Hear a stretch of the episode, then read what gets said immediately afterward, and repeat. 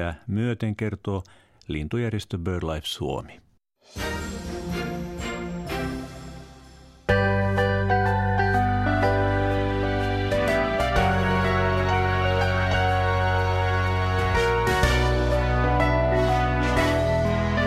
Ylepuheessa keskiviikkoisin kello yksi. Puija Pehkonen.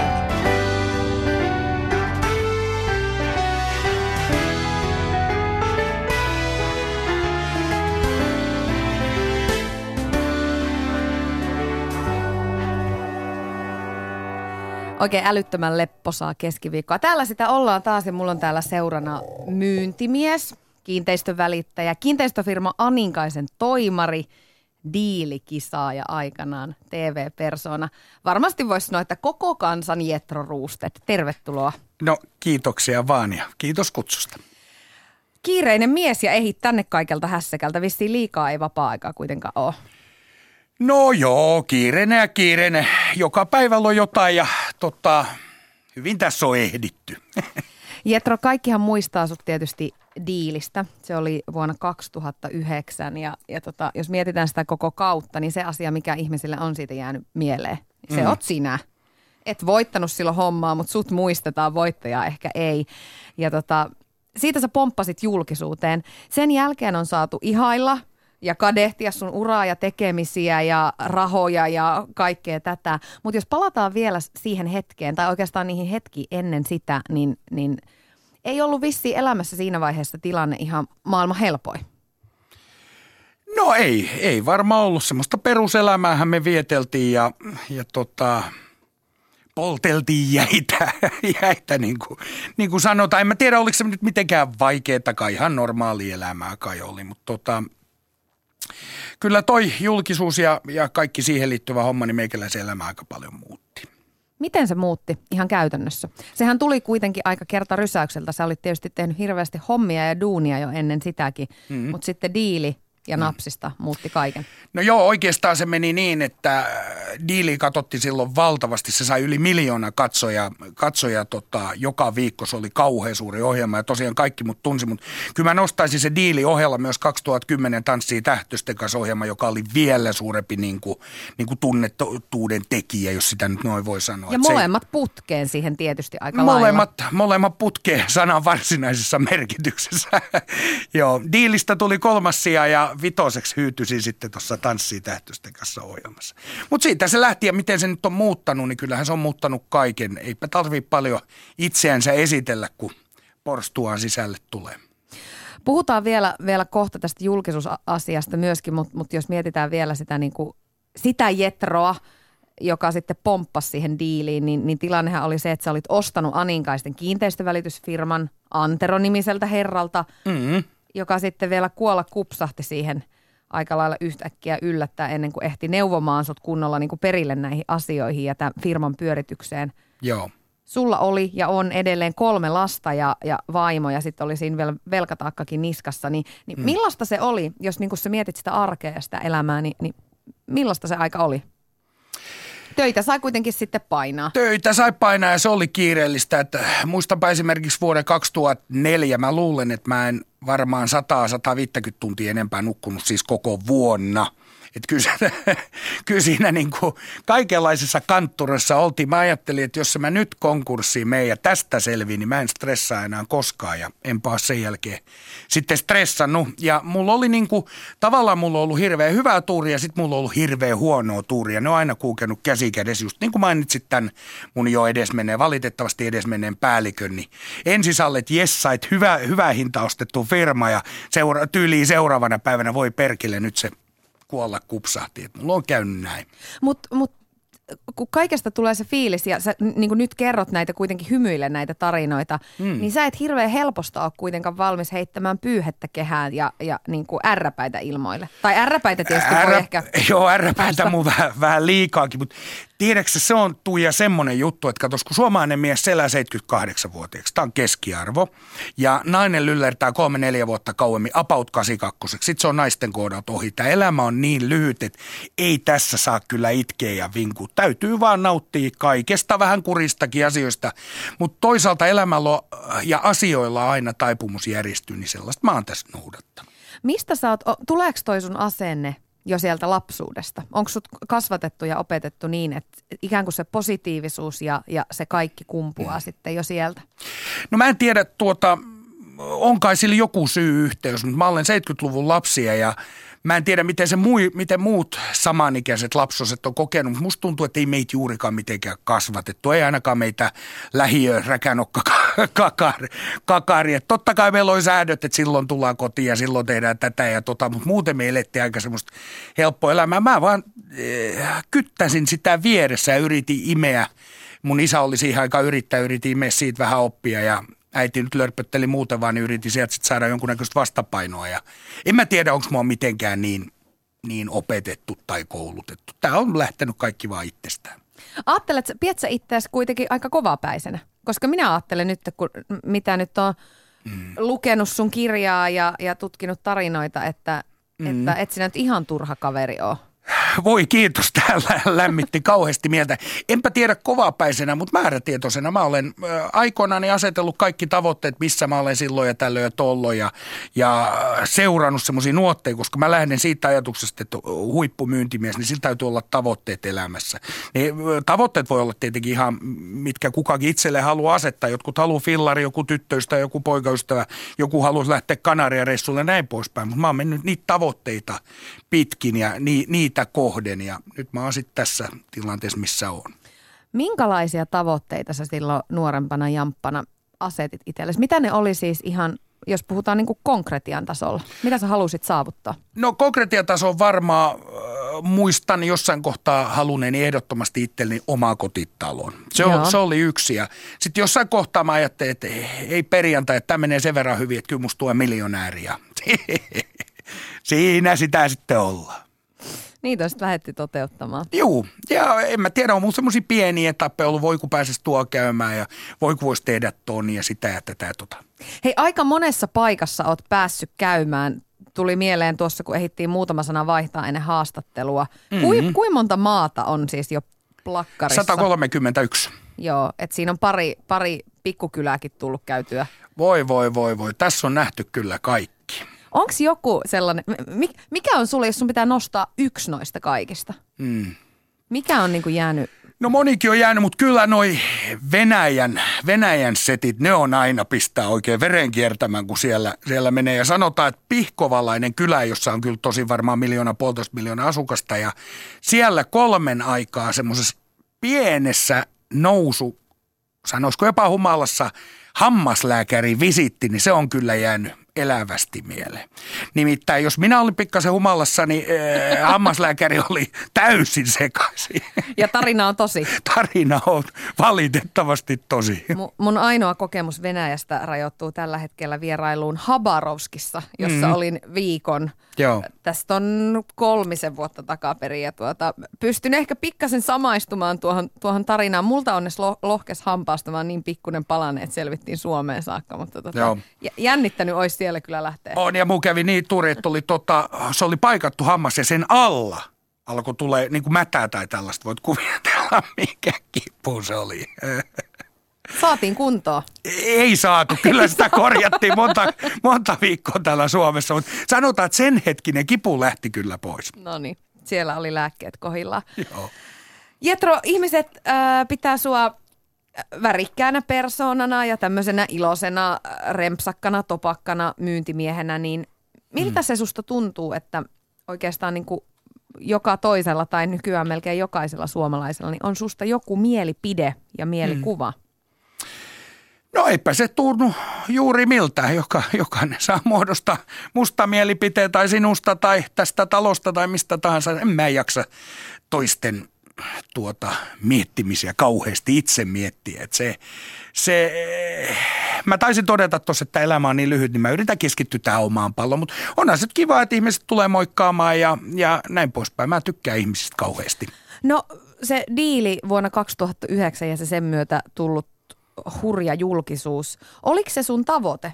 Mik, miksi sä halusit lähteä siihen ohjelmaan? Oliko se niin kuin, kuuluuko se tähän sun tavoitelistaan, että sä haluat julkisuuteen ja sitten hyödyntää sitä vai, vai mikä siinä oli taustalla? Tämä onkin hyvä kysymys ja tuota, äh, muistan törmänneeni joskus aikaisemminkin tähän kysymykseen, mutta ei. Kysymyksessä oli kylläkin euroa ja ensimmäinen lama ja taantuma. Äh, vuonna 2008 puski, puski karmeus Suomen yläpuolelle. Joka puolella alettiin hehkuttaa mediassa, että nyt alkoi lama. Se oli euroajan tosiaan ensimmäinen. Nyt kaatuu vermat, nyt menee kaikki ja nyt ollaan perseellään koko kansakunta. Ja ihminenhan on sellainen, kun media tarpeeksi kauan jotain hehkuttaa, niin se alkaa uskomaan siihen. Ja näin kävi mullakin. Ja muistan tota, sen keskiviikko illa elävästi, kun avasin äh, Maikkarin, no pieni mainostus nyt sallittakoon, niin siellä Suomen varmasti yksi tunnetumpi rantaruotsaisi Jallis Harkimo, Harkimo tuota, etsi diili-ohjelmaan ohjaamaan tuota, osallistujia ja paras pääsisi tuohon projektiin mukaan, jossa hän rakennuttaa 280 asuntoa Sipoon rantaan. Ja mä, hirmunen projekti. Hirmunen projekti. Ajattelinpa mielessäni, että jos tässä nyt kauhean konkurssi on tulossa, niin mä haen tolle kaverille töihin, niin mulla on ainakin sit myytävää ja hommia. Et ei siis sen kummempaa. En mä ollut koskaan tehnyt mitään televisiossa, enkä, enkä ikinä ajatellutkaan menevänikään mihinkään televisioon. Se oli vaan jonkunnäköinen karma, kun mua johdatti eteenpäin. Mietit sä edes silloin sellaisia asioita? Tuliko niitä niin kuin punnittua edes siihen aikaan? Että no, mitä jos tässä nyt käy niin, tai tunnistaako ihmiset tämän jälkeen, tai mitä mm. se muuttaa? Kävit, kävit sä vaimon kanssa tiukan keskustelun? Että... En käynyt, kun kaikki muut siitä keskusteli kyllä, että miten sun Jetro nyt mahtaa käydä. Mä olin ihan rauhassa ja polttelin paperossia vaan ja odotin, että koska kuvaukset alkaa. En mä, vi, mä en ole viitti spekuloida koskaan millään asioilla, koska ei sitä tiedä. Televisiohan tänä päivänä on pirullinen tavallaan siinä mielessä varsinkin taas reality-ohjelmat, sehän alkoi just silloin 2007-2008 alkoi tulee Suomeen tosi paljon reality-ohjelmia ja ni, niissä on aina tietyt kästaukset, ihmiset laitetaan tietyiksi ja tehdään ja niitä sitten leikalla ja mulla olisi voinut käydä kaikki aivan toisin, miten mm. nyt, nyt kävi. Et, mutta jos mä olisin sitä alkanut miettimään ja sitä varsinkin pelkäämään, niin eihän mä olisi sitten lähtenyt siihen ohjelmaan ja silloin kaikki olisi ollut taas toisa, toisaalta erilaiset. Et mä oon ottanut semmoisen kannan, että en mä vitti etukäteen niin kauheasti miettiä. No mikä siinä sitten, mikä yllätti julkisuudessa ja siinä, siinä kaikessa No var, varmaan mua suomalaisessa julkisuudessa yllätti, julkisuudessa yllätti se, että ei Suomessa ole julkisuutta. Kauheasti meillekin maalattiin, että nyt on punaiset matot ja paparatseja joka puolella. Eihän meillä ole Herra Jumala kuin kolme ja täällä Suomessa. Seiskaa ja molemmilla iltapäivälehdillä kaikki mut on studiossa. Kyllä suomalainen julkisuus on niin kuin – se on niin valtavan pientä. Aina kun puhutaan jostain, että nyt on lehdistötilaisuus, niin siellä on ne samat kolme toimittajaa vierekkeet. Se ehkä, mä luulin, että se olisi ollut paljon suurempaa. Sitten taas toisaalta se, että Joo, että nyt aletaan kutsumaan sua Jetro sit kauheasti kaikennäköisiä kissaristiäisiä, erilaisia ravintolaterassia avaamisia.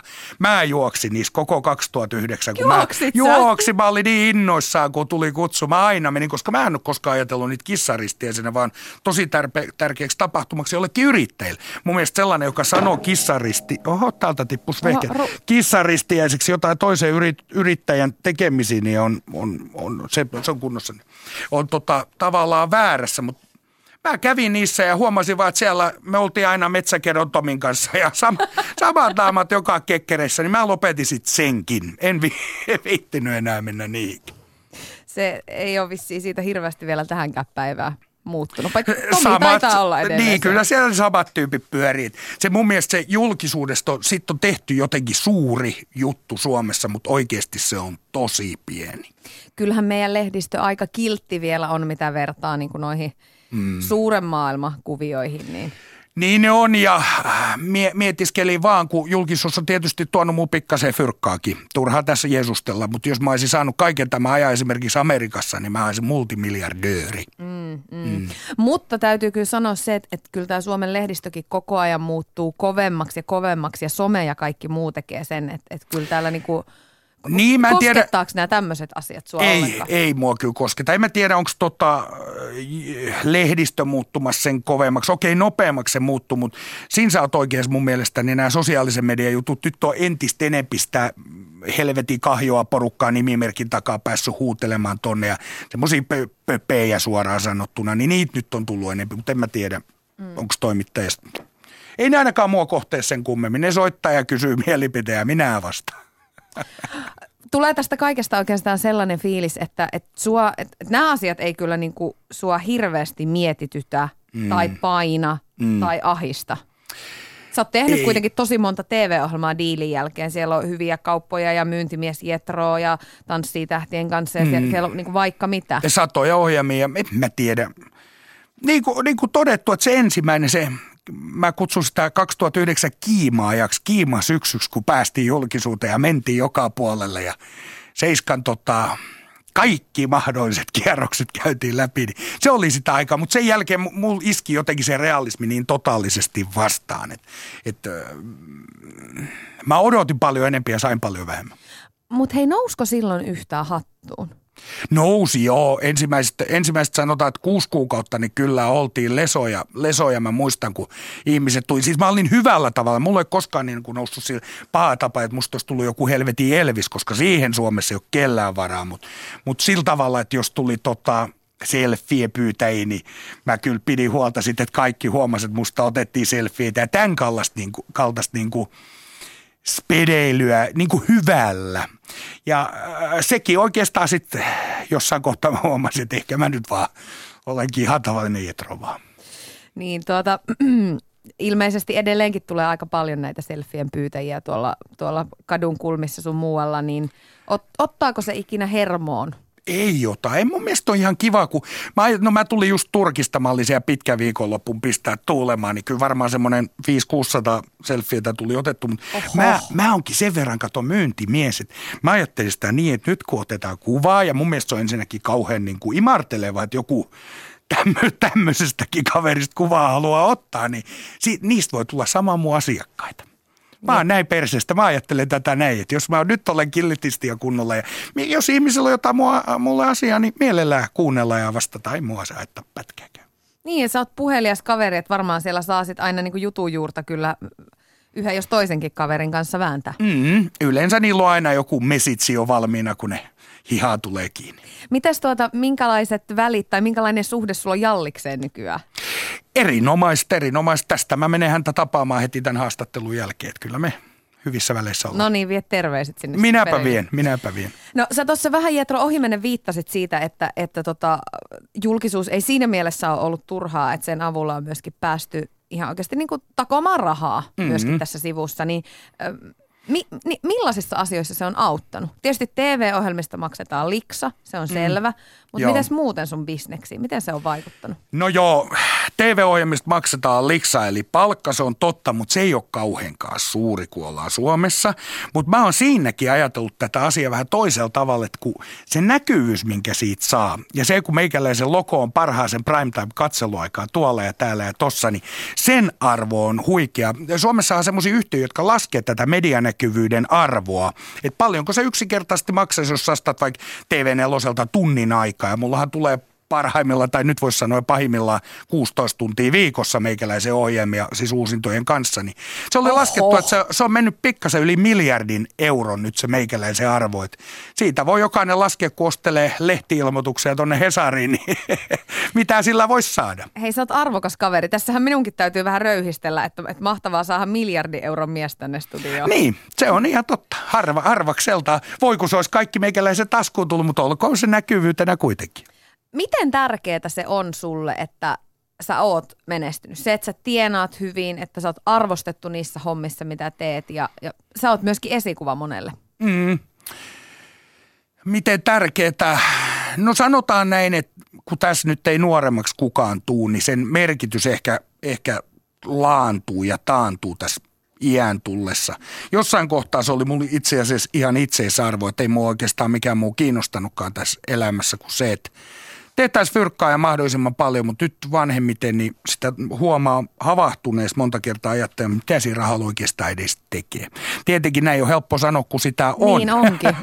Mm. mutta mut toisaalta niin kuin, kun nuorena sitä pystyisi pistää paaria, pailla, pailla ja sama se maksaisi viinapullo 200 vai 300 euroa, mutta nyt kun ei pysty ju- juomaan kuin yhden pullo enää, niin se on tavallaan niin kuin komsi komsaa. Et, tota, en mä tiedä. Toi on, jos mä nyt vastaan vähän näin poli, poliittisesti, että tuota, mukavampi sitä on pillittää Mersun takapenkillä kuin ladan.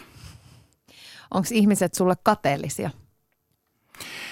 Äh, varmaan osa, osa ihmisistä. Suomihan on semmoinen maa, että tuota, ihminen on valmis maksaa 100 euroa siitä, että naapuri saa 50 ja kateus voittaa kiimankin ja tämän kaltaisia juttuja. Että kyllähän tällaisia, tällaisia on ja, ja äh, omissa kollegapiireissä muutama on jäänyt sitten ihan rysämpää kiinnikin. Kyllä näitä on, mutta semmoiset pikkusielut, ketä siihen tuhlaa aikaa, miten toisella menee, niin se on oikeastaan ihan hyväkin, että niitä kadettaa.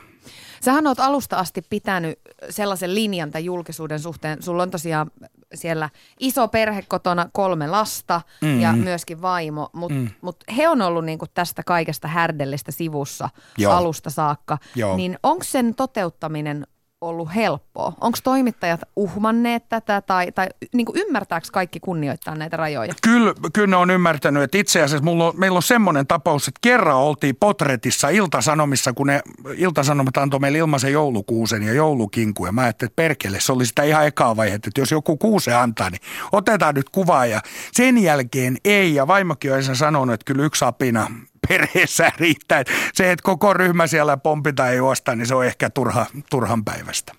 Eli kaikki on mennyt sen suhteen niin kuin hyvin ja linja ilmeisesti pitää jatkossakin.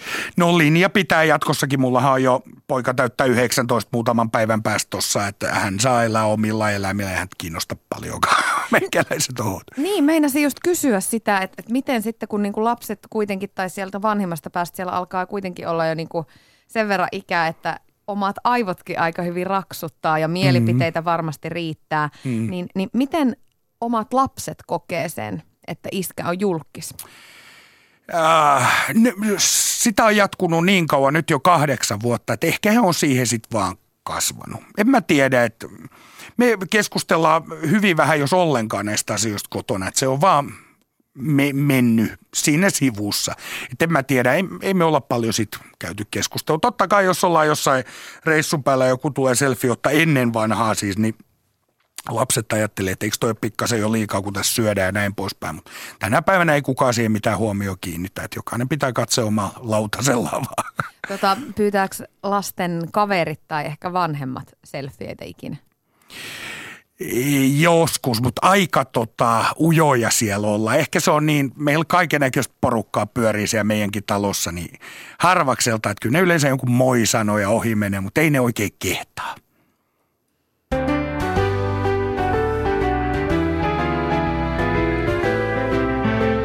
Ylepuheessa Tuija Pehkonen.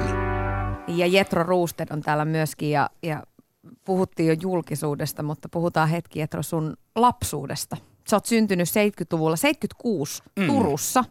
Joo. Jättivauvana 5230 grammaa. Eli sä oot ollut aika iso mies jo silloin. Mä olen ollut reippaan kokoinen. Toi on muuten ton mun kirjankirjoittajan lanseerama jättivauva. Mä en olisi sitä halunnut, mutta hänen mielestä se oli niin piru hauska. Musta niin se on te- suloisesti sanottu. No niin onkin, mutta kun mua on sanottu joskus näidenkin päivinä, että Jetro sä oot jättiläisvauva. Olisiko se lämmöllä sanottu? On, on. Lämmöllä se on sanottu. Hei, tämä on muuten mielenkiintoinen aihe siinä mielessä, että yleensä se on niin, että naiset, niin me saadaan aika paljon julkisuudessa sitä äh, niin sanottua ulkonäköön liittyvää lokaa mm-hmm. hyvässä ja pahassa mm-hmm. niskaan. Mutta esimerkiksi sun laihtumisia, niin niitä on sitten kyllä, niistä on ehditty juttua kirjoitella Voi veljet. harva se päivä. Miltä se tuntuu susta? No ei se, se on, kuuluu siihen samaan kategoriaan, ei se enää miltään tunnu, mutta kyllä mä jossain kohtaa, kun mä yritin itse asiassa hyvä ystäväni Jaajun kanssa laskea, että paljonko mä olen nyt laihduttanut sitten tässä. Kaikkinensa. Niin, kaikkinensa. Me oltiin johonkin, päästiin johonkin kuuteen ja puol- puolestaan kiloa ja aina on tullut kuitenkin kilo enempi takaisin.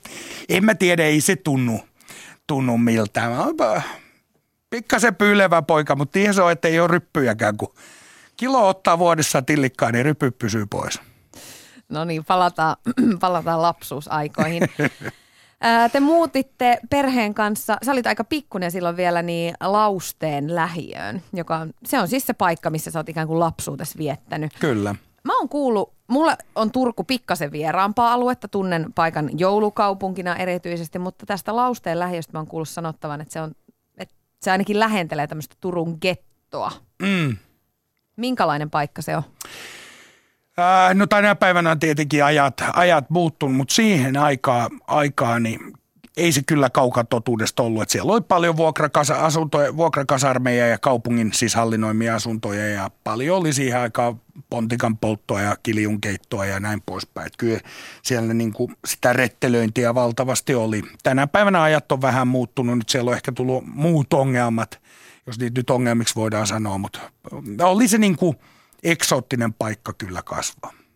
Mutta onko sulla lämpimät muistot siellä On, kuitenkin? on ehdottomasti, kun, kun se on sellainen juttu, että ihminen niin kuin lähtökohtaisesti aina itselleen parempaa tavoittelee. Joka, joka ihminen ajattelee, että voi kun saisi ton, voi kun voisi tehdä tota, voi kun saisi sitä ja tätä ja tota. Ja meille toi oli kova homma sen takia, että me tultiin semmoinen kuin port, äh, tuomiokirkon, äh, Portaanien kadun tuomiokirkon takata ja meillä ei ollut sisävessaa ja sä voit kuvitella tuommoinen nuori herkkä 5-6-vuotias poika, kun se käy pissalla miinus 27 asteessa, niin se on eksoottinen kokemus, mutta meillä toi oli sitten taas valtava upgradeaus, kun me saatiin sisävessa mm. ja sitten me saatiin kaupan pää vielä parvekekin, mä ko- koin niin kuin päässeeni itseäni paremp- itseään parempaa seuraan, kun me sinne laustelle mentiin. Jälkikäteen niin kuin ne asiat ja ne tiedostuneisuudet siitä, kuin perse lapsesta joku voi olla, niin se on toinen story. Mutta silloin se oli ihan jees. Niin ja lapsi elää sit aina siinä hetkessä ja, ja ei ole ehkä vertailukohtia ihan samaan malliin. Ja siis mm. lapsethan on sopeutuvaisia. Lapset sopeutuu mihin tahansa, kun pistää vaan sopeutumaan.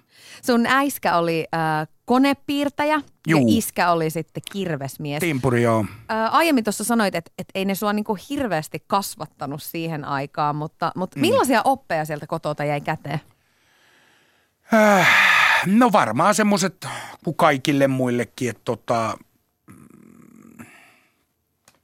pese hampaat aamuilloin ja pidä turpas kiinni silloin, kun on paikka. Ja tämmöisiä normaaleja, älä myöhästy töistä ja ne oli hyvin, hyvin, hyvin tavallisia, mutta se aika oli niin totaisesti eri. Mä oon nyt jännä, eh, niin kuin itse on saanut seurata omien muksujen kanssa, mitä niille pitäisi opettaa. Esimerkiksi tämmöiset kaikki kukka- ja mehiläishommat, mitkä on, mm. nyt ne on niin kauheen tavallisia asioita, mutta eihän siihen aikaan Herra Jumala kukaan niistä puhunut. Ei ainakaan meidän perheessä. No Ei. te teittekin sitten aika, aika nuoreen jo heti lapset No ehkä kanssa. tämä oli syy ja seuraus. Menee ja tiedä. Tai sitten se oli vaan hyvin kostea juhannus, mutta se, nyt kun sitä funtsii itsestä tilannetta, mitä, nyt, mitä mä oon nyt opettanut lapsille, niin, niin ne on varmaan kutakuinkin samat kuin mulla on opetettu. Ei siellä paljon muuta ole. Ootko sä puhunut kukista ja mehiläisistä? Eh. Et En mä pysty. Pakkohan sinun Niin, no, on. mutta en mä pysty. Mä mä kerran tota, saunassa siis istuskeltiin poikien kanssa ja mä ajattelin, että nyt mä otan asian puheeksi ja en mä kehdannutkaan. Sit kai jotkut opot tai muut niitä sitten puhuu. Ja onhan, kato tänä päivänä koulussa opetetaan. Mun aikana ei opetettu. Ei siellä ollut ha- halaistu sanaa. Nyt juostaa banaani ja spärdääri kädessä jo toisella luokalla, mutta siihen aikaan sellaista ei ainakaan meidän koulussa ollut. Ja sitten mulla on toi tyttö, niin hänellä mä en nyt varsinkaan, että se on kyllä äitiin heiniä. Si- niin, mä ajattelin tässä, että, että sun ö, nykyinen vaimo, niin hän oli 17. Mm. Eikö näin silloin, kun, kun ensimmäistä aloitte odottaa? Aloitti, joo, hän ehti 18 täyttää, kun tuli pihalle, mutta kyllä, näin on. Mitä muuten, jos, jos oman tyttären kanssa kävisi samalla tavoin? Mikä olisi iskän reaktio vai voiko sitä semmoista edes miettiä? Itse asiassa mä oon miettinyt tätä monta kertaa. Tota, joo, mä oon miettinyt sitä. Mitähän sille ei tietenkään voi. Se täytyy olla lähtökohta ja Kyllä mä nyt ottaisin kuitenkin semmoisen marttiri ja draaman. Me, meillekin huudettiin joka puolella, että teidän nuoruus on piloilla, teidän lapsuus on menetetty. Ja näin pois, mitkä on sitten jälkeenpäin tietenkin osoittanut, että eihän siinä ole mitään merkitystä. Nyt me itse asiassa voitettiin se peli. Meillä on niin vanha kakarat jo, me ollaan neljäkymppisiä ja vaimo alle, ne on lähtenyt menemään jo. Meillä on urku auki niin sanotusti, kun jengi alkaa nyt neljäkymppisenä vaihtaa vaippaa. Mun mm. nuppi ei kestä sitä saleetisti. Niin teillähän, totta, mm. te saatte nyt nauttia niin kuin aikuisuudesta. No sepä, se kier- kierretään vähän maailmaa niin kuin lottomainoksessa aikoinaan sanotaan, mutta jos meillä tulisi tämmöinen haikara uutinen, öö, niin kuin nyt näin nopeasti, niin kyllä tota, ensimmäisen kauhuissani ja sen jälkeen mä sopeutuisin tilanteeseen. Mitä muuta se voi tehdä? No eihän siinä voikaan mm. paljon muuta. Mutta kyllä mä nyt suosittelisin kuitenkin, että tota, sä oot topakka mies, niin kasaa itsesi ja puhu nyt vähän niistä kukista ja mehiläisistä. No mutta nyt toi vanhempi on jo 19. Ei, en mä, Niin, nyt, nyt mä en ainakaan kehtaa, että tulepas tänne. No tuota, Jetro, me, mennään lapsuudessa eteenpäin, ettei jää nyt liikaa kukkia mehiläisiin Niin. py- pyörimään ja seksivalistukseen. Niin miten paljon se sussa jo pienenä jyllännyt semmoinen yrittäjä- ja myyntihenkisyys, niin miten paljon se on sun mielestä perua sun vanhemmilta? Oliko heissä semmoista?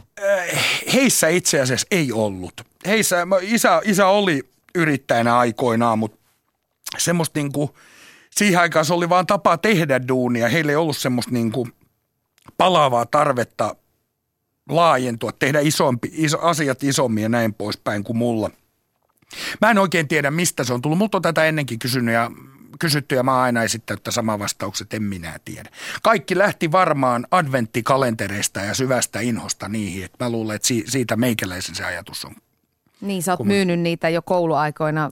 Myit se mm. kerralla? Miten se meni? Kerralla sä myit niitä jollekin Joo, mummovelille? joo, tai siinä on siis sellainen tilanne, että kun mä olin partiossa ja siihen aikaan kaikki kakarat pakotettiin myymään niitä ja se oli kova paikka sellaisia perheitä, kenelle ei ollut fyrkkaa, koska yleensä se meni niin, että sukulaiset kaikki ne aina osti ja tänä päivänäkin niitä myydään samalla tavalla. Meillä ei ollut siihen mahdollisuutta, niin mä joudun ihan oikeasti ovelta ovelle, ovelle niitä myymään ja Se on hirveätä hommaa. No oli se kyllä, että ihan tuntemattoman ihmisten ovikelloja soittaa lörpöttää niiden kanssa. Ja miten siihen, kun se ensimmäiset oli jo, että osta kalenteri. No eihän kukaan ostanut kalenteri, kun mä olin tyly, niin mun piti kehittää semmoinen myyntiniksi siihen hommaan. Sitten kun, ja, ja mulla oli tietenkin rappakivenä se, että mä en saanut itse mitään niistä myynneistä. Mutta sitten kun saatiin sovittua, että mullakin oli pienet pinnat siinä, niin joo, alkoi lyyti kirjoittamaan. Niin, tämä on aika hauska, että sus on selvästi jo niinku, sussa näkyy jo lapsena tää, myöskin tämä taito myydä. Mm. Sun kirjassa ö, vastikää ilmestyneessä Jetro Roosted Raha ratkaisee 101 vinkkiä menestykseen kirjassa. Joo, Niin mä muuten laskin ne vinkit, niitä on 114. Ihan niin meni 13 yli. 13 kaupan Joo, päälle. Olisi voinut senkin tarkistaa. No se on suurin piirtein. Joo. Joo. Siinä saa ostaja hyvän mielen, kun tulee ekstraa. Niin tota, siinä kerrotaan muun muassa sun lapsuuden tai nuoruuden tarinoita siitä, kuinka oot äitis tämmöisiä Oriflame-tuotteita Joo. ruvennut myymään äidiltä salaa. Mä jäin miettimään, että eik- eikö tuommoista niinku nuorta poikaa yhtään pelottanut, kun meikkituotteita lähtee myymään eteenpäin. Et mitä siitä kaverit sanoo? Vai pidit sä sen salassa? No kyllä mä pidin se salassakin johonkin saakka, kunnes mulla alkoi olla sitten vähän sit ryhmää mukaan. Mä palkkasin nimittäin itse tämmöistä jakeluverkostoa. En mä tiedä, en mä ole koskaan niitä noja ajatellut. Mä oon muutenkin ehkä, mä, kun nythän puhutaan, yhteiskunnassa puhutaan paljon tämmöisestä tasa-arvoasioista ja naiset sitä ja pojat tätä. Onko ne taas, mä oon jotenkin ehkä tippunut siitä, siitä ryhmästä, kun mä olen aina ajatellut niin, että perkele sama se on, kuka sitä kauppaa tekee ja kenen kanssa, kun sitä vaan tulee. Mä en ole niin koskaan ollut tommosissa asioissa kiinni. Et mun äiti, mä muistan kyllä, mun äiti kysyi jossain kohtaa, että miksi sä oot niin kauhean kiinnostunut niistä meikeistä, että onko sulla jotain kerrottavaa siihen aikaan. Siis niin. oli ihan totaalisesti eri, ei niin kuin tämän kaltaiset pojat meikkaa, niin jollei Andy McCoyta ja Mike Monrota laskettu, niin ei Suomessa meikannut miehet. miehet. Niin se oli tabu siihen se aikaan. oli siihen aikaan tapu, mutta en mä ole koskaan sitä niin ajatellut. Mä vaan sanoin, että business kuin business ja kyllä mä kuukautiskipu lääkkeitäkin myyn, niin mulla olisi missio poistaa pääsärky Suomesta, niin en mä tiedä, ei mua kiinnostanut tommoset asiat. Sulla on, Raha oli, ratkaisee. no näinpä, näinpä, ainakin kirjan mukaan. Niin. Sulla oli tai on äh, myöskin veli Jarno, niin Mhm. mm-hmm. minkälaiset roolit teillä silloin oli? Eikö niin, että hän on pikkuveli? Hän on pikkuveli, jo joka toista vuotta nuorempi. Katoit sä aina pienemmän perään? Olit huolehtiva isoveli? Kyllä mä varmaan sellainen olin. Me ollaan yhdessä kaikki asiat oikeastaan tehty ja menty siis ihan näihin päiville saakka. Et kai mä vähän, mutta meillä ei ollut tosiaan kuin vuosi ikäero, että me, meillä ei ollut semmoista niin kuin, mä en joutunut vauvavahtina tyyppisesti olemaan, kun ikäero oli niin vähän vaan. Että kyllä me ollaan yhdessä menty ja Jarno tietysti tärkeä, tärkeä tai tärkein tyyppi mulle, mulle on, mutta en mä tiedä. Teillä on hyvät välit edelleen. Edelleen on, on, on, on, on, on kyllä, kyllä. Miten sitten tota, Jetro koululaisena? Ainakin huu kertoo, että pari otteeseen olet jälkiistunnossakin joutunut istumaan. Mitä sä, olit sä pahoilla teillä? Voi voi, mulla siis satoja tunteja. En mä tiedä, oliko mä pahoilla. Olin mä varmaan pahoillakin teillä, mutta mulla on tota... Mulla on niin huono kiinnijäämisprosentti tai hyvä. Mä jäin aina kaikestakin. Mä olin se porukan pallopää, kun tupakkaakin salaa polteltiin, niin mä olin ainut sit, kun mulla palo, niin eikö se perkele opettaja tullut kulman takaa. Mulla kävi aina niin kuin huono tuuri. Lihapulli ei saanut ottaa kuin kuusi. No kaikki muut otti 15 ja kun mä otin 15, niin silloin koputettiin olkapäähän. Mä oon vaan niin kuin jäänyt kaikista kiinni ja tota, sen takia saanut istua. No onhan muu, kyllä mä myönnän, että mä olin semmoinen takapenkkirivin funny guy, joka sieltä paukutteli menemään, menemään ja soitteli vähän suuta ja siitä sitten tuli omat seuraukset. Et mä oon aina jotenkin halunnut, että jengillä olisi hauskaa ympärillä. Ja siitä mä olen maksanut karmean hinnan. No vaikka tämä bisneshenkisyys sussa näkyy jo silloin penskana, niin, niin ilmeisesti kuitenkin siinä oli muitakin vaihtoehtoja hmm. potentiaalisina ammatteina. No varmaan oli kaikenlaista, mutta yksi ne haaveet kaatuu niin kuin biisissä. Tota, soitettiin, musta piti tulla jossain kohtaa kokki, en tiedä miksi. Oletko sä nykyään hyvä kokki? En, mä olen äärettömän huono. Mä olen äärettömän huono. Itse asiassa mä olin jossain kokkiohjelmassakin ja se mulla on semmoinen bravuuri, mitä mä kutsun herkut, niin ne haukkuu ne huippukokit, Hans Välimäät ja kumppanit sieltä on kuulemma ku, pilantunut kalakeitto. Okay. Et se oli semmoista. Mutta tota, Öö, mikä se kysymys oli? Että oliko niitä muita haaveammatteja? Niin, sitten oli haaveammatti, joo, pappi. Katos, mä en uskonnosta niin kauheasti perusta. Kuuluu kyllä kirkkoon ja, ja, ja, ja näin poispäin, mutta mä olen huomannut, tai huomasin silloin, että uskontohan, niin sehän on niin kuin tapa siirtää massoja. Kun sä saat semmoisen hyvän hypen päälle, niin sä pystyt vääntää mitä tahansa, että ehkä se oli jotain sellaista. Mutta se kaatui kaikki sitten tuonne rippikoulun leirille, tai isosena kun mä olin. Mikä siinä oli? Mun luvattiin 200 markkaa palkkaa, mä sainkin runokirja ja se riitti. Ja tota, mä hälytin mun ystävä sitten tuomaan muutaman oluen sinne rippileiriin, jotka mä salajoin ja jäin siitä kiinni ja mun ison, isosuus loppui sitten siihen.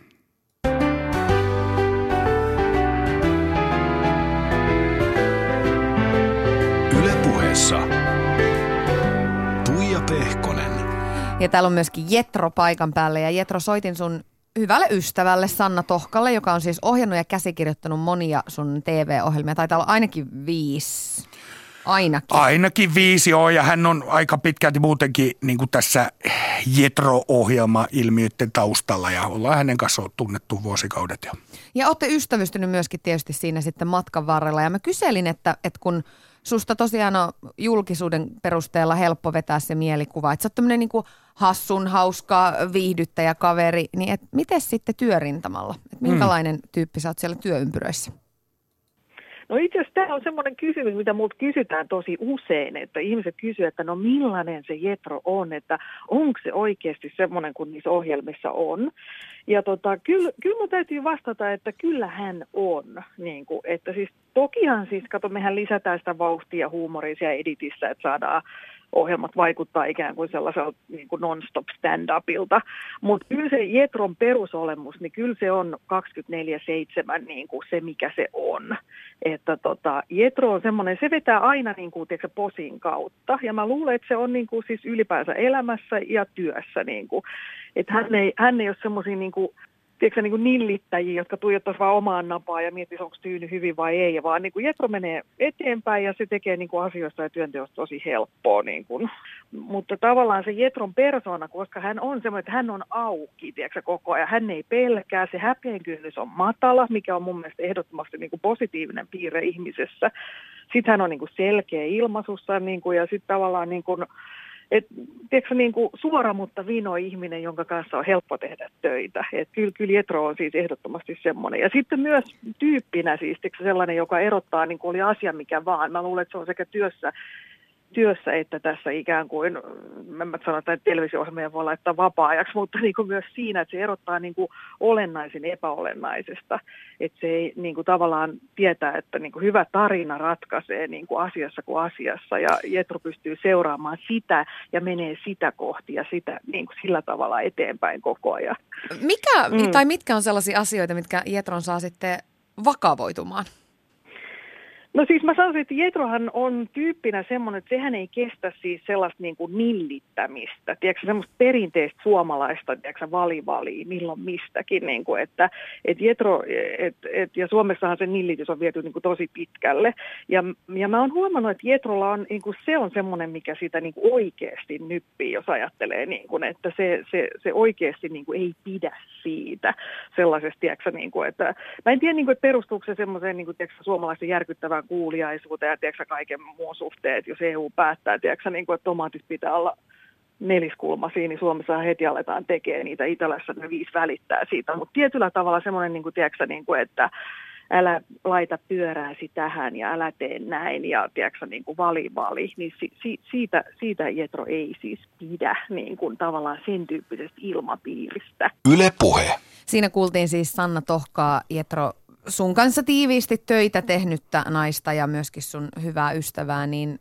hmm hän kertoo, että et tykkää yhtään nillittäjistä. Niin mitä teet, kun tämmöisiä ihmisiä kohtaat ja tämmöisiä tilanteita? Oh, kyllä mä yritän päästä pois siitä tilanteesta. Joskus sanoin ihan reippaasti, että pidä turpaskin ja mieti, kuin hyvin sun loppujen lopuksi asiat täällä on. Että me itketään ja vingutaan niin ihmeellisesti. Pussi on kolme minuuttia myös. Kirjoitetaan Facebookiin sit ja haukutaan kaikki. Ja kassatäti ei muistanut sanoa moi, no haukutaan se Facebookissa ja otetaan kuvisit ja nillitetään ja valitetaan ja ja turhan päiväisistä asioista.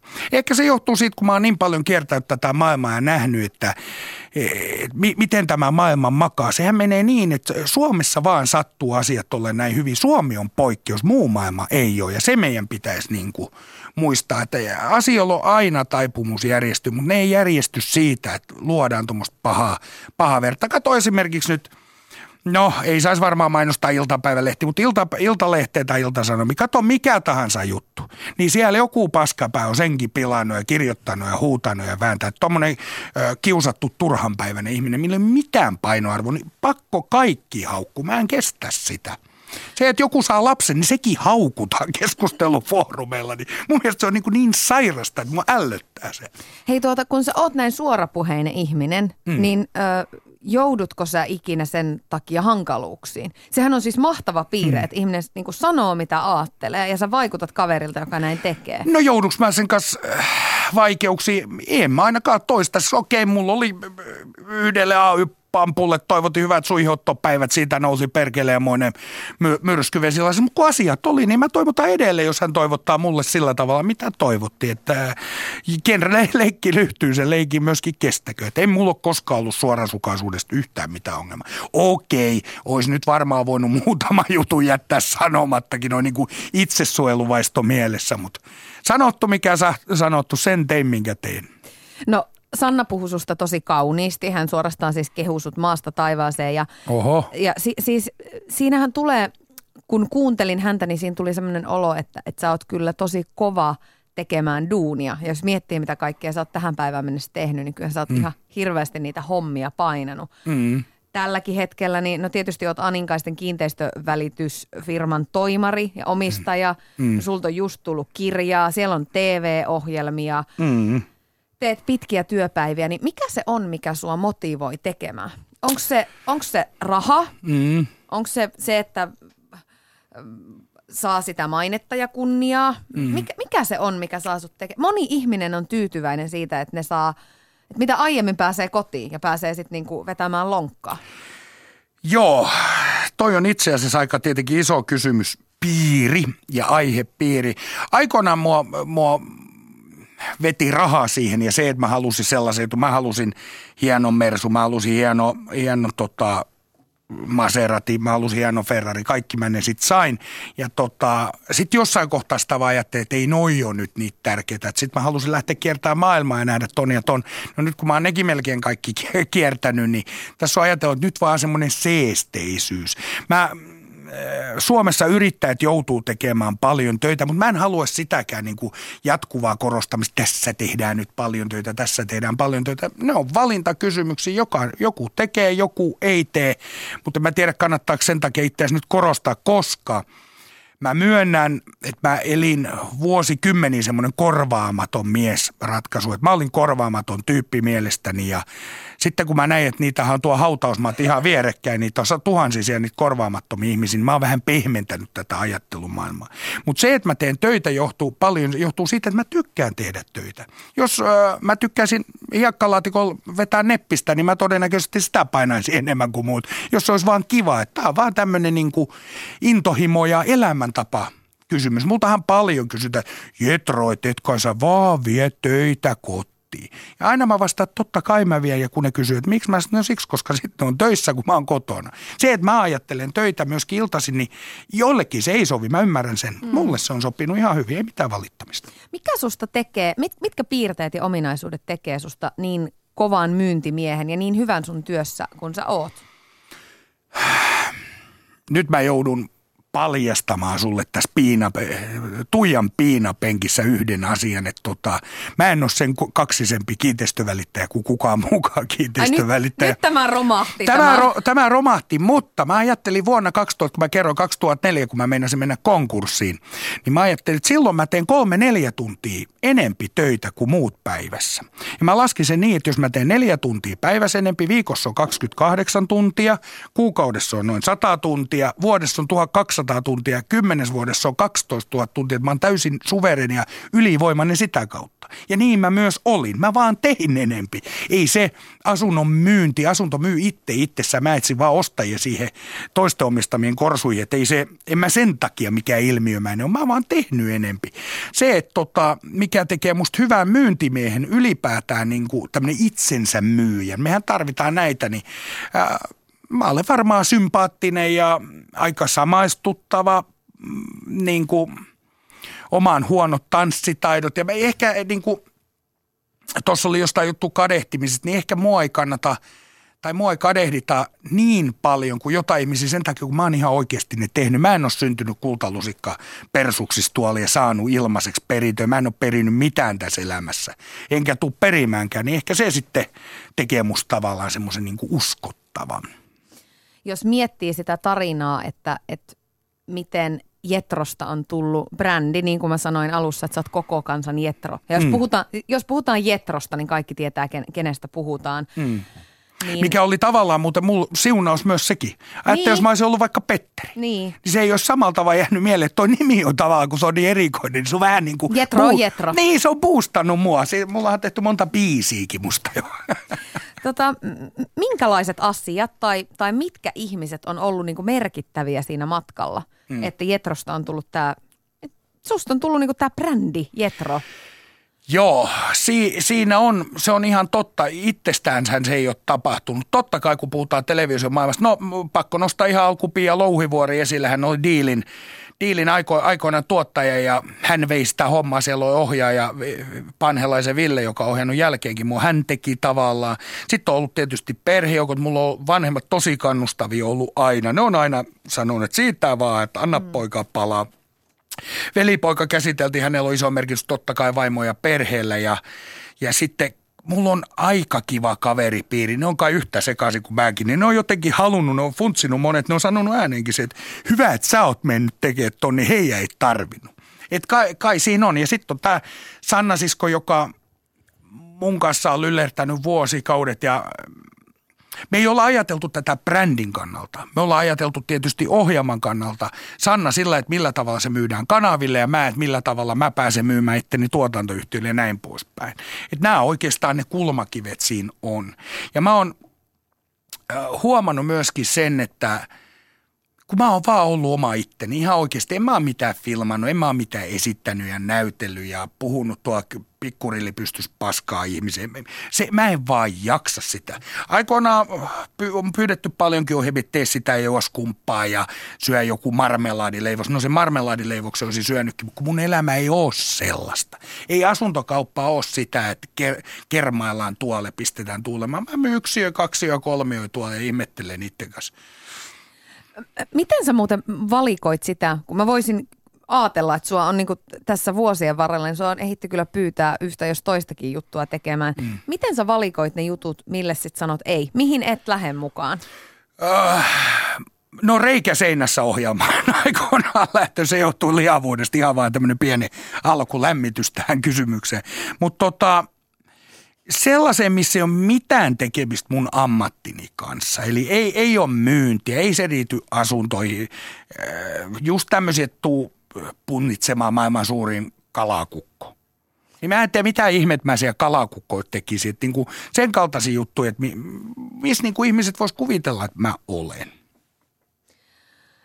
Oot kiertänyt paljon myöskin puhumassa, voisiko sanoa ihan niin kuin luennoimassa. No jotain sinne päin, ne on niin kuin myyntikoulutuksen, mutta sinne päin joo. Joo, joo. Ihmisille, yrittäjille, yrityspomoillekin, niin hmm. minkälaisia Ö, minkälaisiin tarinoihin sä siellä törmät? Minkälaisia ne on ne haasteet tai ongelmat sun mielestä suomalaisessa yritysmaailmassa ja ihmisten asenteissa tietysti ennen kaikkea? Niin, se asennepuoli on oikeastaan se, missä meillä, me, mä en jaksa tuommoistakin, kun jo, aina kun alkaa joku uutinen, niin verrataan, miten Ruotsissa tehdään. Joku mua naurattaa sekin niin mahdottomasti, kun mitä silloin väliin, miten Ruotsissa tai Ranskassa asiat, vaan miten meidän Suomessa on. Ja meillähän on hyvää porukka. Me jossain kohtaa ajattelen haukuttiin, että suomalaiset ei ole niin hyviä myymään myymään itseään kuin ruotsalaiset. Ei se pidä paikkaa. Meillä ei ollut vaan semmoisia tuotteita, mitä myydään. Nyt kun katsotaan Supercellin poikia, niin ollaanko vielä huonoja myyjiä? Ei taideta olla, tai Nokia aikaisemmin. Kaikki onnistuu, kun tuotteet on vaan kunnossa. Mutta meillä on vähän sellainen, että me liikaa niin kuin suojellaan itseämme. Me, ehkä vähän valitetaan, että on raskasta, on sitä, mehän ollaan valitettavasti burnoutissa ja tällaisissa mm-hmm. niin kuin tilastojen, no ei nyt varmaan kärissä, mutta kärkipäässä. Jos me saataisiin se pois ja nautittaisiin elämästä ja mentäisiin eteenpäin. No nyt tietenkin joku kirjoittaa jo samaan aikaan tätä, tätä sanoisi keskustelupasta, että heppa Jetro sanoo, kun minä olen täällä 93 vuotta ollut työttömänä ja paskat housussa. Mutta noin niin kuin yleisesti kun ottaa, niin kansakunta isosti, se, että jollain menee huonosti, niin sillä menee aina huonosti, sille ei mitään voi. Että semmoinen me tarvittaisiin. Joo, ja si- mä oon kyllä, kyllä sä puhut asiaa, mä oon miettinyt tätä, tätä duunihommaa. Nämähän monesti jakautuu aika epätasaisesti, mm. että ne, joilla on töitä, mm. ja silloin kun niitä on, mm. niin niitä on ihan hirveästi. Kyllä. Ja sitten toisilla ei ole ollenkaan. Kyllä. Ja esimerkiksi oma äitini, äiti Pehkonen, aina tasaisin väliajoin muistaa varotella, että ethän nyt vaan sitten tee liikaa. Mm. Ja sitten mä oon nyt pari kertaa sanonut äiskälle, että, että kun mä nautin niistä jutuista, mm. mitä mä teen. Että Kyllä. eihän sitä koko ajan kannata miettiä, että no nyt ollaan töissä ja tämä on mm. kaikki pois vapaa-ajasta. Mm. Mä oon ihan samaa mieltä niin sun kuin äiti Pehkosenkin kanssa. Että tota, asioita täytyy antaa painoarvo, mutta mä nyt tiedän sunkin media-alan ihmisenä, niin millä sä siitä vähennät? Sun sanotaan, että teet toi ohjelma, teet toi ohjelma, niin sinä, sinä teet tai olet tekemättä. Niin ei sitä voi puolikasta projektia ei, valita. Ei muuten tule joku muu, joka tekee. Tämä on niin kuin kylmä totuus. Ylepuheessa Tuija Pehkonen. Ja sitten täällä on myöskin Jetro Roosted paikan päällä. Onpa ehitty käydä aika monta asiaa, mutta aika monta kysymystä mulla on sulle vielä mielessä. Otetaan pikku tämmönen, otetaan tämmönen kevennys tähän väliin. Eli asteikko on yhdestä viiteen, Jetro. Ja Joo. nyt saat kertoa, että kuinka tärkeitä nämä asiat on sulle. Yksi on siis, että, että ei, ei lainkaan tärkeä. Ja sitten vitonen on suurin piirtein, että en voisi elää ilman. Okei. Okay ihan tulee random asioita ja aloitetaan tietysti viime päivinä ja viikkoina puhuttaneesta Lätkän MM-kisat. Öö, kolme. Naisvoimistelu. no, kyllä mä varmaan ilman sitäkin voi elää kaksi. Pikkusen kiinnostaa kyllä, kuitenkin. Kyllä, ja, siinä on tietyt, tietyt elementit, mitkä kiinnostaa. Ei, ei mennä niihin sen tarkemmin. Äh, klassinen musiikki. Yksi. Joo, ja kirjat? Uh, kolme. Runous? Yksi. Tätä kuuluu sun äänenpainosta, minne mennään, joo. Entäs äh, mehtäretket ja luonnossa liikkuminen? Yksi. Aha. Irtokarkit? Neljä. joo. Kesämökki? Kaksi. Tämä oli yllättävä. Mä olisin ajatellut, että sä oot mökki-ihminen. En mä jaksa, kun se on niin paljon hommia. Sitten se tulee kaikki ihme porukkaa ihmettelemään kaljakorenkin listämään. No. no vielä yksi, miten tärkeä tämä on sulle. Kynsileikkuri. Yksi, koska ei, mä, mä, saksilla mä vetelen. No niin. Jetro tuota...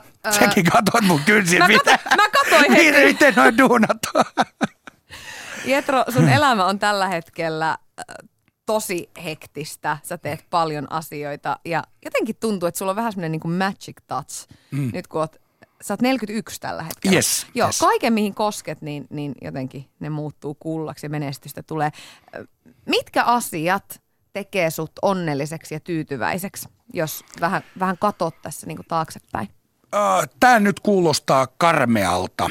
Mä tiedän sen ja tästäkin tulee sanomista. Mä jätän nyt tietenkin lapset ja tämmöiset mm. pois, koska nämä on niin ilmiselviä. että Ei, ei puhuta niistä eihän, mm. koska se, se, muuten nämä olisi vastaukset olisi aina saman. Mutta hieno auto, mikään ei ole niin ihanaa kuin töräyttää kunnon No sanotaan suoraan Ferrari Kalifornialla tuosta Mannerheimin tieltä. Se pistää tota asiat ojennukseen. Tulit sä sillä tänne? Nyt mä en tullut, kun oli tommonen keli, mä otin tosta Range Roveri, mutta ihan jees. Sekin on ihan ok. Se on ihan jees, se on sillä isolla koneella. Mä olisin nimittäin tullut katsomaan sitä Ferraria, jos se olisi ollut tossa. Joo, ensi kerralla näet. Joo. Ja sitten tota, mm, lomareissu tai työ yhdistettynä lomareissu, semmoisen odottaminen, se, se on kauhean kiva aina, kun tietää, että tollon lähdetään.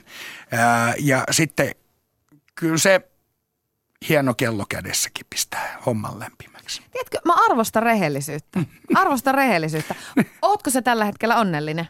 Olen. Mä, mä olen tällä hetkellä äh, onnellinen. Mä nimittäin olin edespäivän tota, lääkärissä. Meillä on aina puolentoista vuoden välein täytyy vaku, vakuutuksen lääkärissä. Oho, että hyvässä kondiksessa. Kymmenen kiloa kun otan pois, niin sä sanoisit, että näytän jopa ihmiseltä. Lähe, lähellä ollaan jo. Lähellä ollaan, joo. Minkälaisia asioita, jos, jos sit mietit niin kuin matkaa vähän eteenpäin, niin, mm. niin minkälaisia asioita vielä tavoittelet elämässä?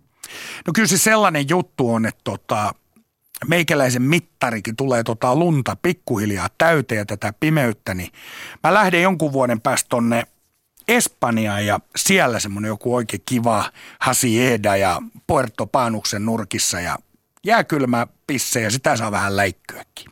Hei tota, luulet sä, että sä pystyt sit olemaan ihan tekemättä mitään? En mä aio ollakaan tekemättä mitään. Kyllä mä siinä pikkasen häärää ja tuuraa ja olen jaloissa, että en mä, en mä kokonaan lopeta missään. Niin mä... Nautit tekemisestä No. kuitenkin. Teikö sä mun äsken basic instinctit? En, en Ai jaa, toivotta, okei. toivottavasti No, se se oli sun siltä. mielikuvitus. Tähän on hyvä lopettaa. On, kiitos. Jetro, kiitos vierailusta. Tämä oli hyvin hämmentävää.